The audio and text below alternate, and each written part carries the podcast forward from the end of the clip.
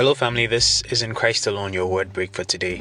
This week, we've been talking about the weapon of the word, the weapon of the word. And really, what I've sought to do is to let us have a, a paradigm shift, you know, a change of mindset from the way we perceive the word of God. It's not just a lesson book.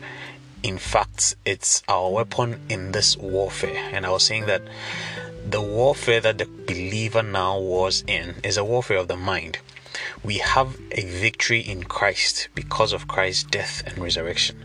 So in the spirit, the Bible says that we are more than conquerors. But what the enemy tries to do is to, you know, bring strongholds, strongholds in the mind. And it is the word of God that helps us to demolish, to pull down these strongholds.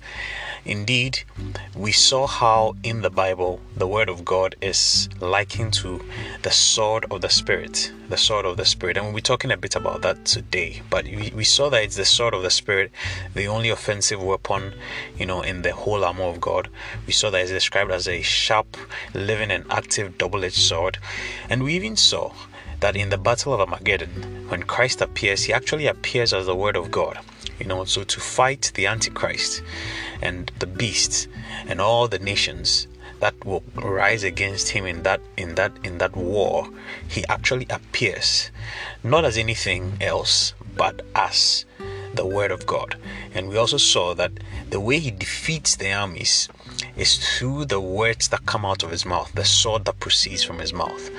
And so i want you to among many things see that the word of god is our weapon in this war of the mind.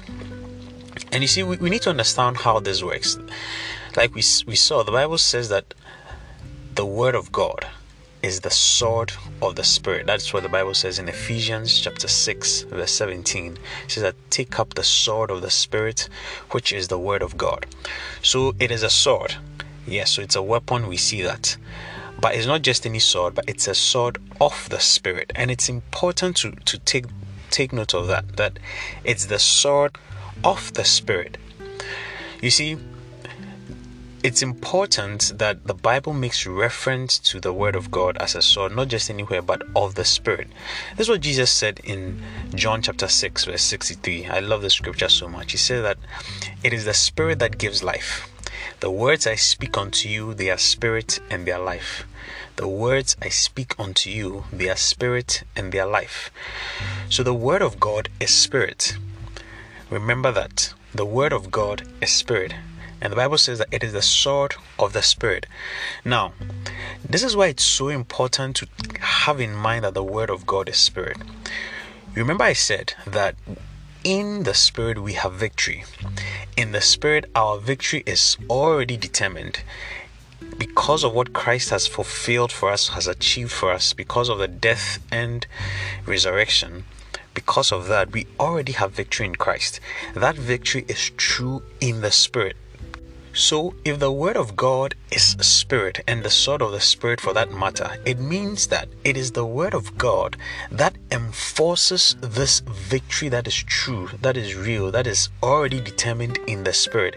It is the Word of God that enforces it in the mind, and of course, for it to manifest. It is the Word of God that ensures that that victory is enforced. You see, Jesus said that the word I, the words I speak unto you, they are spirit and they are life. They are spirit and they are life. I always say that we should not see the word of God as a simple lesson book. When Jesus said the word of God is spirit, what he, what he meant was that what the word of God says is true and it's final. What the word of God declares to be true is final because what is true in the spirit is what is settled. What is true in the spirit is what is settled. So, what the word of God says is true is final truth. It is the final authority on all matters of life and conduct. So, I'll give you an example. Let's say, for example, that in your own life or in your own self, you're feeling depressed, you're feeling discouraged, you're feeling down, you're feeling, you know, as though you are not victorious. But you read the scriptures, and the scriptures point you to the truth that you are more than a conqueror, to the truth that you are the head and not the tail, to the truth that in Christ you are triumphant. He leads you in triumphant procession. When you read all these things, it does not matter what you are feeling in the world, it doesn't matter what everything else is saying. It doesn't matter what your senses are telling you. What is true is what is spirit, and what is spirit is the word of God. And that is how it is the sword, not just in the flesh, but of the spirit, because it enforces the truth of the spirit the way to manifest your victory in life, the way to manifest this victory in in this warfare of the mind, the way to enforce this victory is to look at what the word of God says, to access the truth of what the word of God is saying. What the word of God says is true in the spirit. Believe that more. The Bible says that whose reports have you believed? What report are you believing? Are you believing the report of what your eyes are telling you, what your senses are telling you, what you smell, taste, or feel is telling you? Or are you believing that which is spirit? That is the word of God. You know, every believer has access to the word of God as a weapon, as the sword of the Spirit. And if we will take the truth of the Word of God and we see it as Spirit and take that to be final authority over everything that pertains to our life, we'll be able to enforce this victory.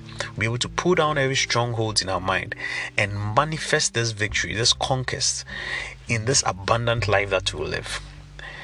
I know you are blessed by this word and I wish you a very fruitful, victorious life as you engage the Word of God and enforce your victory. God bless you.